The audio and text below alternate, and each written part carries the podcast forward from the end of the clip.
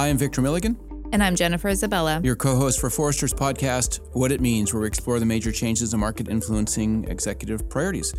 And we're joined today by Forrester Vice President and Group Director Melissa Parrish to discuss how marketers have accidentally eroded consumer trust and what they can do to reverse that trend. Welcome, Melissa. Thanks for having me.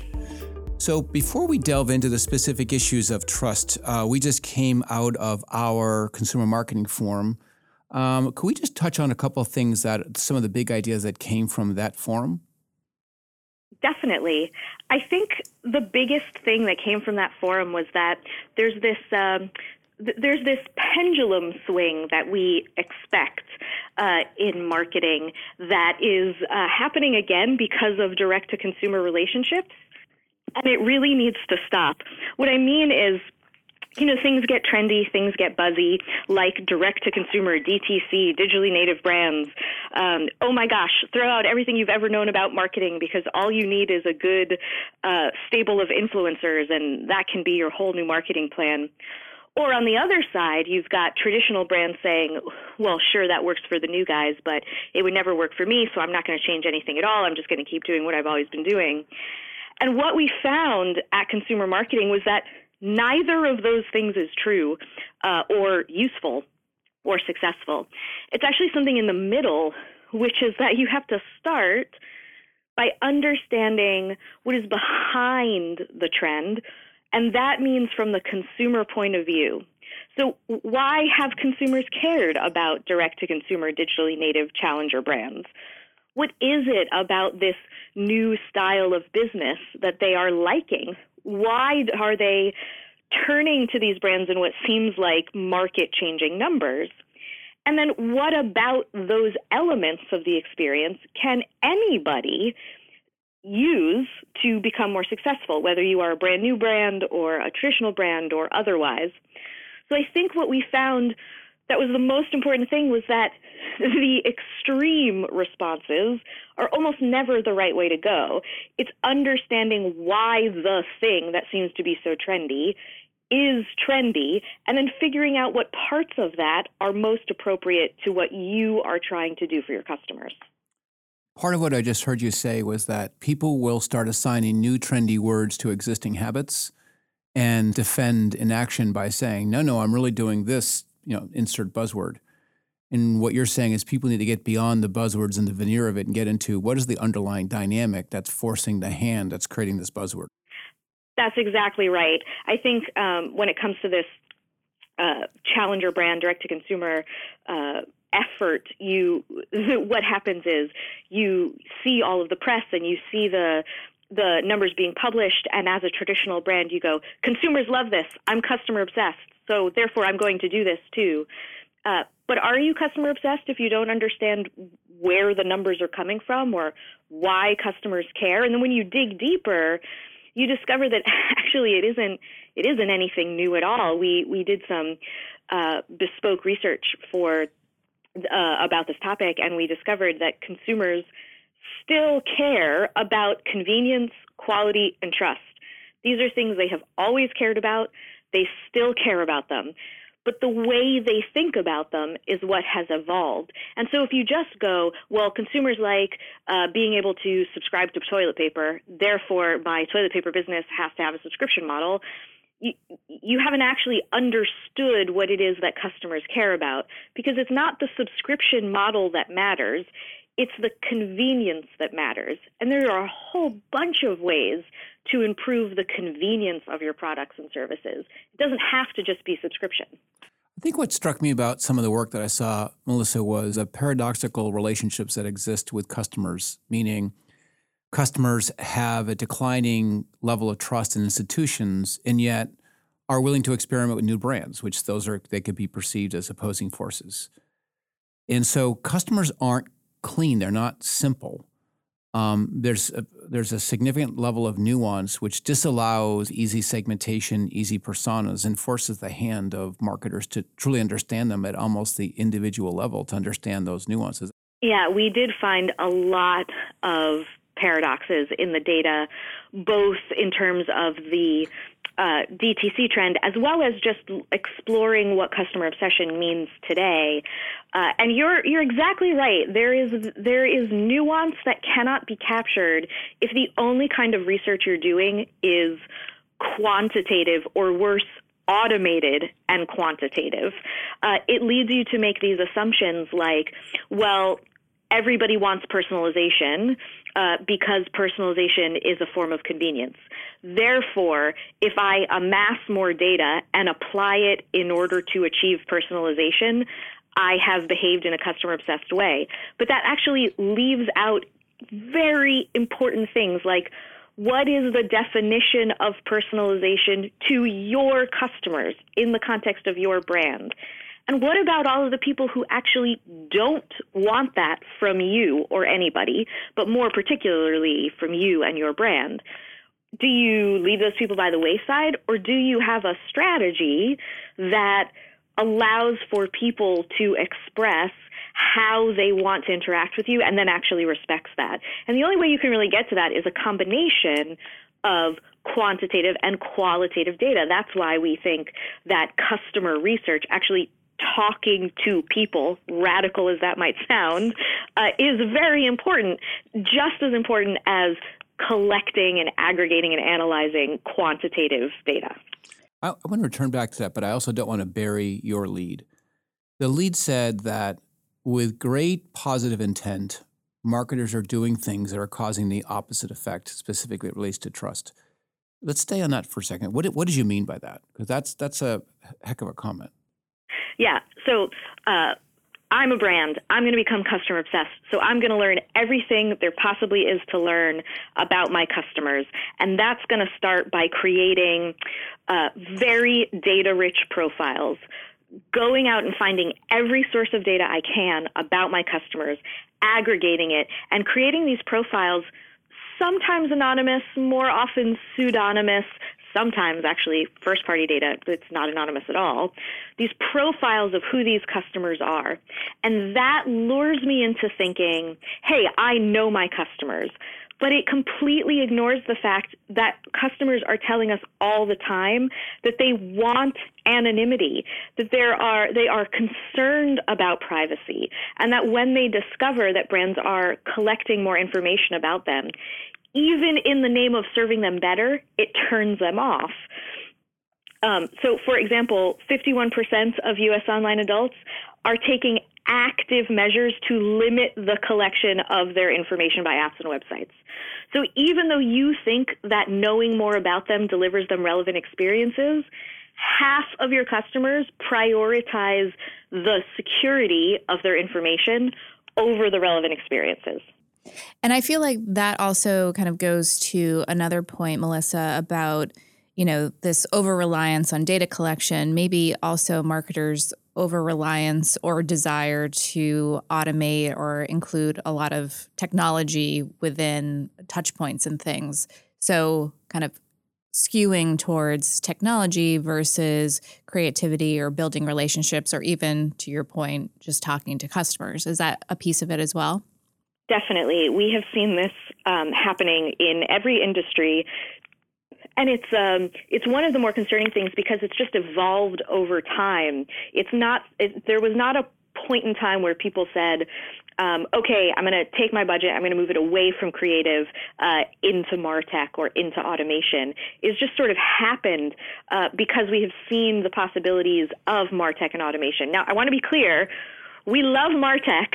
We believe in the future of automation. However, pivoting or over pivoting towards these things has resulted in the deprioritization of creativity in the marketing space that doesn't mean that, that marketers don't talk about the importance of creative. Sure, they do. And yes, they still have very robust agency relationships.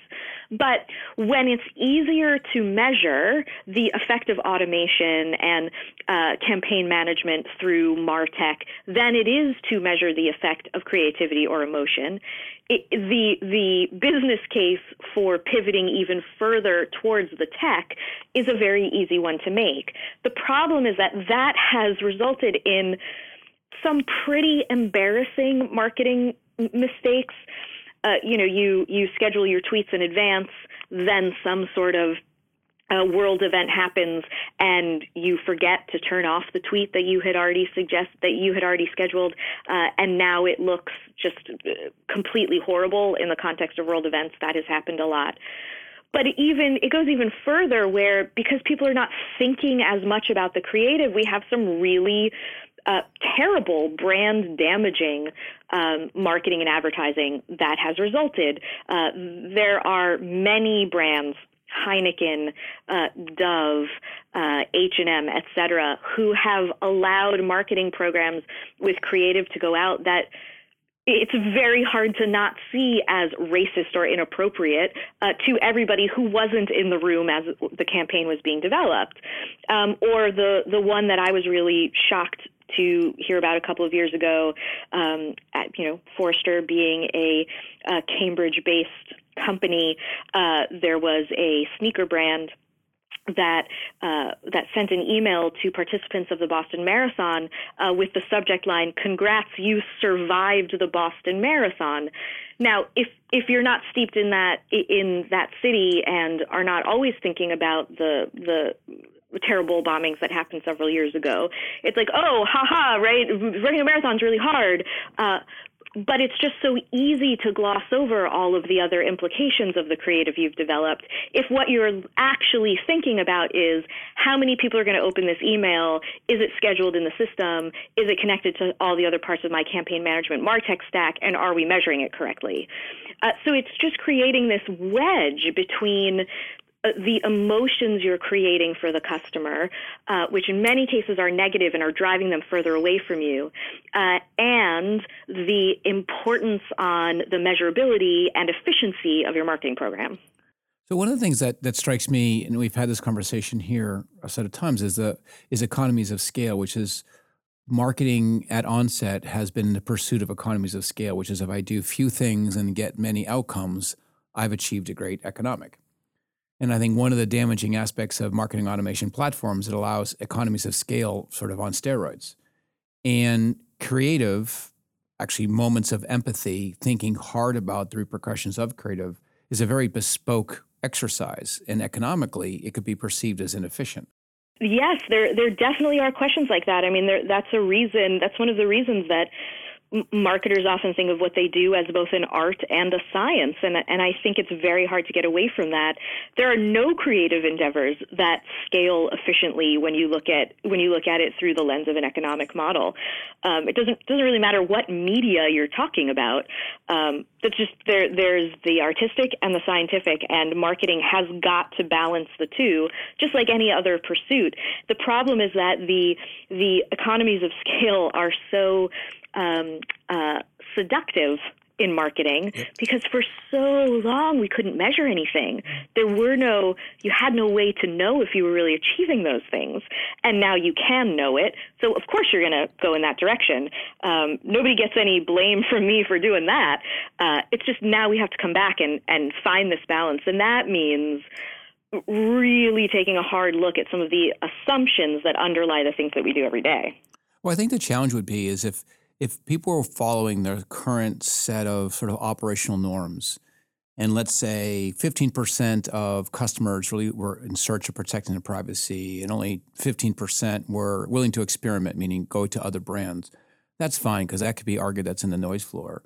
But we're now beyond a tipping point where 54% of customers are willing to experiment. They're willing to go elsewhere for something novel and new and 51% are willing are are trying to protect their privacy against the marketers' well-intended zeal.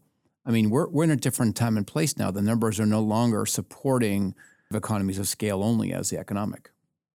We are in a totally different uh, in a totally different environment because of that. And I think I think what's really important for brands to remember is that both sides of that coin um, can apply to them. It's a little hard to articulate. What I mean is, um, Anjali Lai, who uh, did a really amazing analysis of this data uh, that we collected for um, direct to consumer uh, trends, points out that if 54% of people are willing to try new brands, you're a traditional brand, you immediately think, oh crap, that means that half of my customers are willing to go somewhere else. Well, that's true, but it also means that half of people who are not your customers could be willing to try something new from you. So, so the the whole your whole orientation towards the customer base changes and bifurcates. You are no longer addressing everybody in the world. That is the reality. Uh, but how you address the people who are and could become your customers could be different if you just change the way you think about what the data is telling you. And what the data is saying, just following the ball for a second, is that five years ago, 10 years ago, maybe 20% of customers were persistently in flight.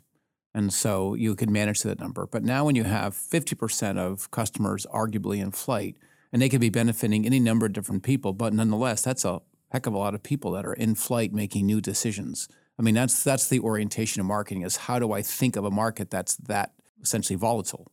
That yes, exactly. The market is incredibly volatile, and it's also one of the the reasons that um, I mean, I think I think pundits and gurus and analysts have been saying this forever. Uh, you know, why do, why do you spend uh, so much more money on acquisition and completely neglect loyalty, um, which is a, a very standard um, sort of way to plan marketing budgets? And I think that's even truer now. Uh, is there something to be said for uh, increasing a company's focus on loyalty, whether that means marketing or product or anything else? If people are so willing to switch, are you a company for which it's in your best interest to actually tr- try to focus on getting them to stay, uh, or do you want to look at the half of the market that's in play? Um, it, it is a it's a question that bears real answering, as opposed to the knee jerk reaction of we are always in acquisition mode. Well, and let's touch on loyalty for a second because I feel like when we talk about loyalty, maybe our brands go to traditional loyalty programs or things that essentially are getting the customer to do the next transaction. But that's when we talk about loyalty, that's not really what we're trying to get at, is it, Melissa? It's more building that relationship. Maybe you're in line with a social cause with your customers. Can you talk a little bit um, more about what is that essence of loyalty we're trying to point at? Yeah, I mean, loyalty programs are are a, a huge part of this, of course, but it, but they are just a part. Ideally, we we're talking about loyalty in its most sort of Oxford English Dictionary mm-hmm. kind of way, creating connections with customers that are far less easily broken than just a commercial one. Now, that's not right for every brand. There are plenty of brands out there that are commodities, and the way to improve loyalty is to create the best product. That's what you got to do. I think that has always been true for certain kinds of products, um, and I think that will likely always be true. But if you are if you are not in that sort of space, then it is how do you serve your customers? What actually is it that they turn to you for beyond the quality of the product? And, and how do you serve those needs that are not just financial um, you know is it the the cheapest thing or is it the am i getting the the uh, quality at the right price am I serving, am I making you feel like a good citizen of the world by being someone who participates with my brand? Am I helping you achieve an actual goal of, of some sort, um, whether that's to be fashionable or to be more financially secure or um, to graduate from college or whatever it is? There are all sorts of needs that customers have uh, that the brands can help them fulfill. And that builds loyalty because you have helped them in some way. It isn't necessarily about points and miles and stars and rewards. If I break down loyalty into three parts, how good does a product perform? Financial, is the price correct or or is the price value correct? And then emotion. I think what what strikes me about the current marketplace is that product performance, it's so easy these days to be out innovated from left field it's so hard to have a sustainable product advantage in a marketplace that's running at this pace. And this is across manufacturing, IP. This is not sort of unique to any specific market. This is across the board. And then financial, you can often, as we've seen in different markets, and I use um, telecom as the example, which is pricing can be a race to the bottom. Or if you condition your customers for perks and benefits, it is a, just a different kind of race to the bottom. You're just giving away more. But emotion is something that can be more durable at the right price. I mean, it, in, other words, you should do the other two as well. But if you don't do the emotional part, you're really stuck playing at risk for the innovation or a race to the bottom on price. Yeah, I, I think that's that's exactly right. And the the race to the bottom on price really does affect every every industry you can think of, unless you're a luxury brand, uh, which is sort of uh, insulated against that, that kind of problem because of, of who they are from the word go. Um, but if you've created an emotional connection, something that this is the kind of thing that makes um, uh, makes a customer uh, an advocate or an evangelist in a way that, uh, as a business analyst, you might go, "Well, that's just an anecdote," but as a customer, it means it means everything to you. Um, an, an anecdote that you might consider uh, when, and this is actually a personal one, this is not from research, I am a customer of a particular bank and have been for decades, even though they have gone through some challenges like all consumer banks have, because my wallet was stolen the day before I was taking an international vacation with my family, and I called the bank freaking out, and they immediately canceled my uh, debit card, reissued something that I could use, made a note on my account that I was um, traveling internationally, had all the fraud protection set up, and it was like nothing ever happened. So I was able to to fly within like 14 hours and have everything be great. That one experience I have told hundreds of people about, and even though there have been many missteps along the way, I have never switched banks and will not that's the depth of the emotion. Um, and and I think brands can create those sorts of experiences without something horrible happening uh, to the customer, like their wallet getting stolen. Right. Early in discussion, you said that it's unwise for marketing leaders or marketers to stay in the same model but just use different words. Um, they have to really rethink some of the basics here. This isn't a game of optimization. Yeah. So let's pretend I'm a CMO. Let's just pretend and um, I come to you and I say, I kind of, I kind of believe what you're saying. I don't, I don't particularly like it because it's pretty inconvenient. So, so where do I start? What, what do I, where do I go first to make some of the changes that arguably will affect the operating model, the talent that I have in the chair? All these different pieces have sort of fallout associated with them. So, where, where do I begin that journey?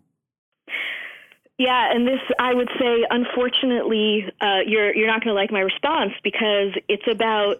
Uh, it, it is sort of a you kind of go back to the Socratic method and you interrogate absolutely everything until you get back to the most fundamental assumptions you are currently holding about how marketing works.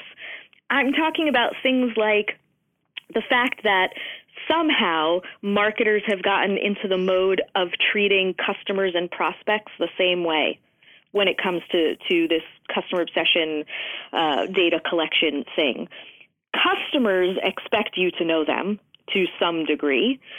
Prospects don't.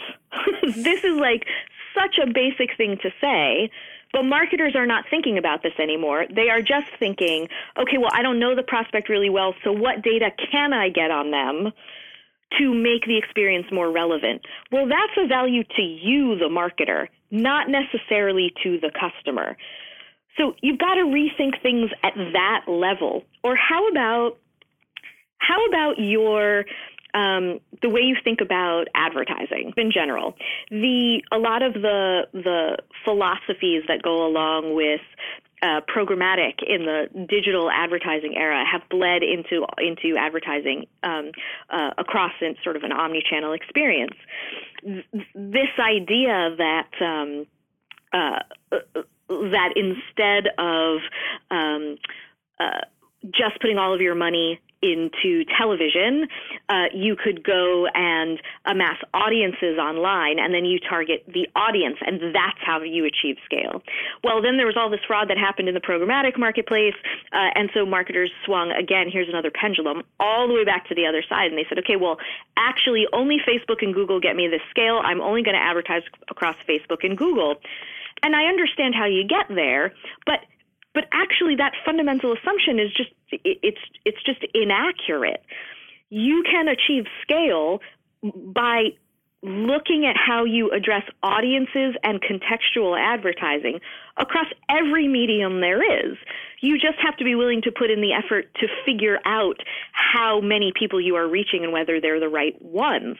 It's not convenient, it's not easy, but if you actually want to achieve scale in an efficient way that doesn't turn customers off, that's the way to do it. So one of the things that came out of the DTC was this issue of an authentic brand and and place that against our polarized partisan society we live in right now. Meaning the brand is authentic, but ultimately is, is more authentic to certain tribes than other tribes. So, how much should brands that seek scale start to think of the world in that way? Meaning, they're going to quantify and understand addressable markets that naturally resonate with who they are and their purpose and the tribe's purpose. And so, therefore, beginning to organize the market differently based upon whatever the tribal structures are. Because that, that appears to be what some of the insurgent brands have done. How available is that for the established brands that seek scale? I think it's available to the established brands, but it is not going to work if this is the if this is the uh, trendy band aid you're putting on a customer hemorrhage problem. Um, if if you are achieve if you if your main goal is to achieve the greatest scale possible, then putting your brand values out there is going to be well, depending on what the value is, what your brand values are, it may very well be in conflict with trying to scale to serve every single person in the universe. And that is just something you have to address. We say this in our current research. The entire world is no longer an addressable market. It just isn't.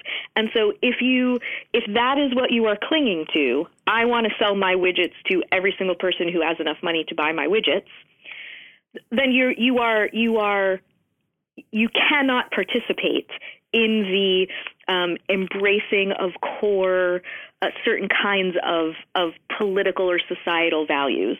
You just can't. Um, I also think it's just sort of silly to think that any brand can sell their widgets to every single person in the world who can afford to buy them. Uh, that just feels very um, very old school to me anyway. But I think the point here is slapping a television commercial onto your marketing plan that talks about how uh, no, really, we care about sustainability is so transparent to customers. Uh, if you have not actually embraced sustainability, it will take three seconds on Google for a customer to discover if you are not actually living the values that you have. So I think the answer to your question is is twofold.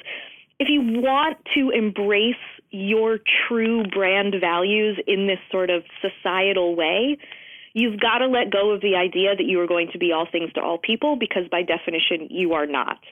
And second, you cannot see societal or brand values as a bandwagon to be jumped on because we will see through you in a minute and it will backfire.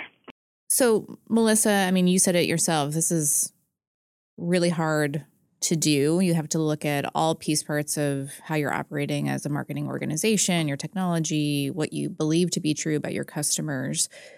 So, can you provide the audience maybe maybe a beacon of hope who has taken this work on and is either starting to do it well or has done it well? Yeah, I think I think I have uh, two examples um, that that I can share, and just because uh, this is their uh, the particular societal values that they go after, it does not mean these are the only ones that work. Uh, and the first one is one that everybody has has talked about. Um, so I'll, I will just briefly mention Nike with their Colin Kaepernick ad, which was highly divisive, but they knew that they knew it was going to be.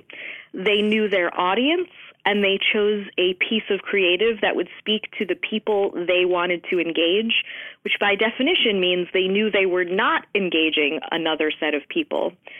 The other brand that I would talk about is actually the brand Brand Brandless.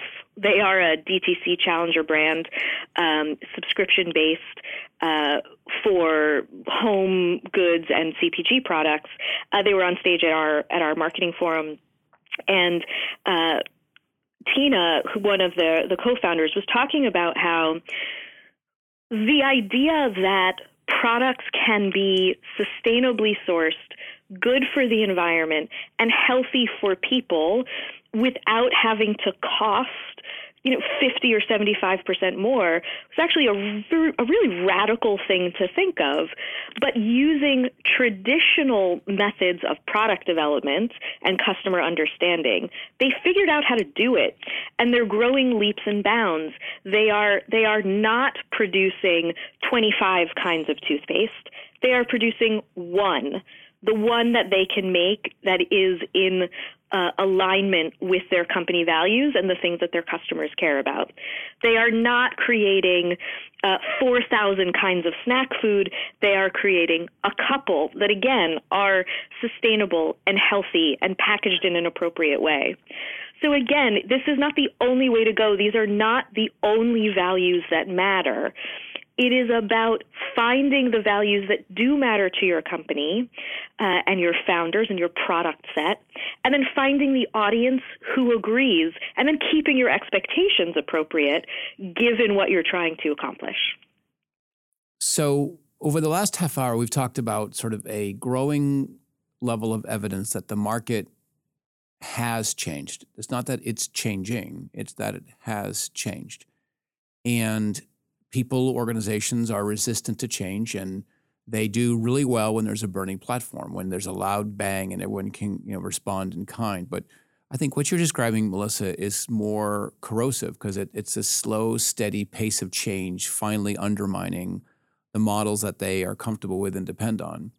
So, how do leaders break out without a burning platform to do something different you know, you know, we're facing a possible economic slowdown. Retail kind of goes this way and that way. Is using one market example. How do leaders embrace this sort of slow and steady pace of change that has sort of arguably gone past the tipping point? Well, a lot of this will come down to company culture, of course. If you are in a newer, um, more uh, agile environment from the word go, it's much easier to say, stop that, we're going to try this. Uh, that is not the case for most marketers, and certainly not for most Forrester clients who have um, very long established histories and therefore a more entrenched infrastructure. In those environments, the smartest thing to do is, as it has always been, chip off something that feels manageable and try something different there. Whether that means you need something like an innovation budget or whether that means you can just try a new process within a, an existing part of your marketing plan kind of doesn't matter. As long as you are trying something new in a way that is measurable, uh, so that you can use that to build a business case for future change, that is the right place to start. The thing you want to make sure you do is uh, because the market is changing. You're right. This is much more corrosive. There hasn't been a moment in time where everything has, has exploded and now you need to address it. Because of that, when you're planning your first experiment, you should actually be planning all of the future exper- experiments for the next, say, year at the same time, with a view towards making them bigger if the uh, expectations for the results of your first experiment come true. Because otherwise, you're going to be in this constant cycle of trying something and then pausing to analyze and then pausing to develop the next uh, iteration. So you kind of want to develop this sort of agile product development process in marketing. Uh, agile marketing, yes, we talk about it a lot. I think that is the answer. Thank you for your time, Melissa. Thank you very much. Thanks for joining us.